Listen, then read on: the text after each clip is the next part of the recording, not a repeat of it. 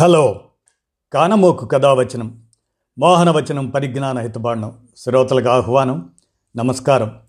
చదవదగునెవరు రాసిన తదుపరి చదివిన వెంటనే మరువక పలువురికి వినిపింపబూనిన అది ఏ పరిజ్ఞాన హితబాండమవు మహిళ మోహనవచనమై విరాజిల్లు.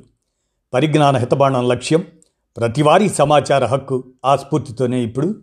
రామోజీ విజ్ఞాన కేంద్ర చారిత్రక సమాచార సౌజన్యంగా మహాత్మా గాంధీ డెబ్భై నాలుగో వర్ధంతి సందర్భంగా మహాత్ముడి మరణ స్మరణ దానిని గురించిన చారిత్రక సమాచారాన్ని మీ కానమోకు కథ వచ్చిన శ్రోతలకు ఈ కానమోకు స్వరంలో ఇప్పుడు వినిపిస్తాను వినండి.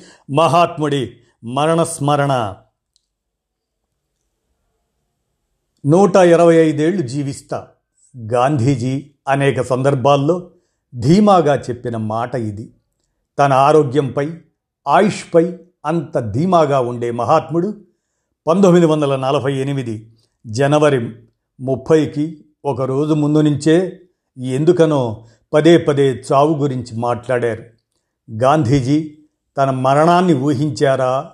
ఆఖరి గడియలను ముందే గుర్తించారా? తనపై గాడిసే కాల్పులకు ముందు సంఘటనలు చూస్తే ఆయన నోట వెలువడ్డ మాటలు వింటే ఈ సందేహం తలెత్తటం సహజం. పంతొమ్మిది వందల నలభై ఎనిమిది జనవరి ఇరవై తొమ్మిది మధ్యాహ్నం ఢిల్లీలో గాంధీజీ బస చేసిన బిర్లా హౌస్కు ప్రధానమంత్రి జవహర్లాల్ నెహ్రూ ఆయన కుటుంబం అంతా వచ్చింది. నెహ్రూ ఆయన సోదరి కృష్ణ కుమార్తె ఇందిర మనవడు నాలుగేండ్ల రాజీవ్ గాంధీ సరోజినీ నాయుడు నేరుగా గాంధీజీ ఎండకు చలి కాచుకుంటున్న తోటలోకి వచ్చారు. కాసేపు అయ్యాక నాలుగేళ్ళ రాజీవ్ గాంధీ అతిథులు తెచ్చిన పూలన్నింటినీ ఏరుకొని వచ్చి గాంధీ పాదాల చుట్టూ అమర్చసాగాడు. బాల రాజీవ్ను సరదాగా చెవి మెలిక పెడుతూ అలా చేయకూడదు. చనిపోయిన వాళ్ళ కాళ్ళ దగ్గరే అలా పూలు అమరుస్తారు అంటూ వారించారు.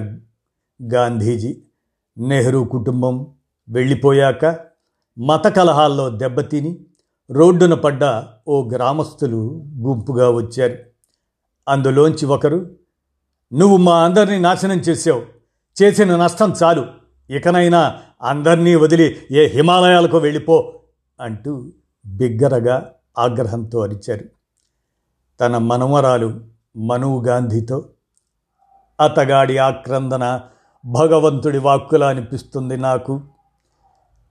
నాకు నీకు ఇది మరణ సంకేతం అన్నారు గాంధీజీ. అయితే హిమాలయాల్లో నాకు శాంతి లభించదు. ఈ సంఘర్షణల మధ్య శాంతిని కోరుకుంటున్నాను. వీటి మధ్య మరణించాలనుకుంటున్నాను. అంత భగవదేచ్ఛ. ఆయన నన్ను తీసుకుపోవచ్చు అంటూ వేదాంత ధోరణి ప్రదర్శించారు. జనవరి ఇరవై తొమ్మిది రాత్రి గాంధీజీ చాలా నీరసించారు.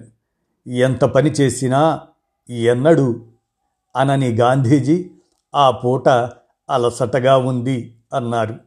అయినా స్వాతంత్రానంతరం కాంగ్రెస్ పార్టీ అనుసరించాల్సిన కొత్త నియమ నిబంధనలను ముసాయిదాను తయారు చేశారు. పదే పదే దగ్గుతుండటంతో పెన్సిలిన్ ఇంజెక్షన్ ఇవ్వడానికి మను సిద్ధపడ్డారు. గాంధీజీ నిరాకరించారు. ఏ నిమిషానికి ఏమవుతుందో ఎవరికి తెలుసు?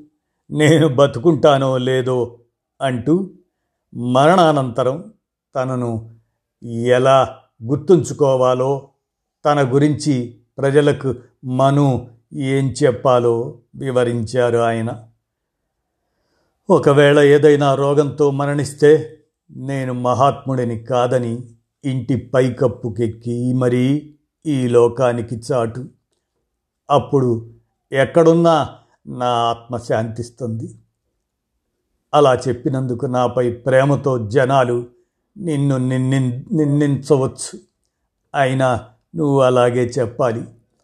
అలా కాకుండా గతవారంలాగా ఏదైనా బాంబు పేలో లేక ఎవరైనా నన్ను ఛాతీలో తూటాలతో కాల్చో చంపితే రామనామం ఉచ్చరిస్తూ నేను తనువు చాలిస్తే అప్పుడు నేను నిజమైన మహాత్ముడినని చెప్పు అన్నారు. జనవరి ముప్పైన ఉదయం America life magazine photographer Margaret Bourke White interview చేసేందుకు వచ్చారు. అదే గాంధీజీ చివరి ముఖాముఖి. నూట ఇరవై ఐదేళ్ళు జీవించాలన్న మీ తపన ఇంకా అలాగే ఉందా? అని అడిగారు మార్గరెట్. ప్రపంచంలో జరుగుతున్న ఘోరాలను చూశాక నాలో ఆశ పోయింది అన్నారు గాంధీ. ఆయన ఆఖరి సమావేశం సర్దార్ వల్లభాయ్ పటేల్తో సాయంత్రం నాలుగు గంటలకు మొదలైంది. నెహ్రూ పటేల్ మధ్య విభేదాల గురించిన భేటీ అది. గంటకు పైగా సీరియస్గా సాగిందని ఇంతలో గాంధీని కలవటానికి స్వస్థలం నుంచి కొంతమంది వచ్చారు. అదే విషయం తెలపగా ప్రార్థన తర్వాత కలుస్తానని చెప్పు అది బతికుంటే అంటూ బదులిచ్చారు. రోజు సాయంత్రం ఐదింటికి గాంధీజీ ప్రార్థన ఆరంభం. ఆ రోజు ఐదైనా ఆయన రాలేదు. గదిలో సర్దార్ పటేల్తో ఆంతరంగికంగా జరుగుతున్న చర్చలు ఓ పట్టాన తెగేలా లేవు. దీంతో మను గడియారం చూపించి ఐదు దాటి ఐదు నిమిషాలు అని సూచించారు. గాంధీ లేచారు. పటేల్ వెళ్ళిపోయారు. అప్పటికే పది నిమిషాలు ఆలస్యం కావటంతో దగ్గరి దారిలో ప్రార్థనా స్థలికి తన సహాయకులు వెంటరాగా వడివడిగా నడక ఆరంభించారు. ఆయన మనసులో ఏముందో తెలియదు కానీ ఆ క్షణాన ఎవ్వరూ అనుకోలేదు. మహాత్ముడు మరణానికి ఎదురెళ్తున్నారని. ఐదు గంటల పదిహేడు నిమిషాలకు ఆయన గడియారం ఆగిపోయింది. ఇదండి మహాత్ముడి మరణ స్మరణ. రామోజీ విజ్ఞాన కేంద్ర చారిత్రక సమాచార సౌజన్యంగా కానమోకు కథ వచ్చిన శ్రోతలకు మహాత్మా గాంధీ డెబ్భై నాలుగో వర్ధంతిగా వినిపించాను శ్రోతలకి విన్నారుగా. ధన్యవాదాలు.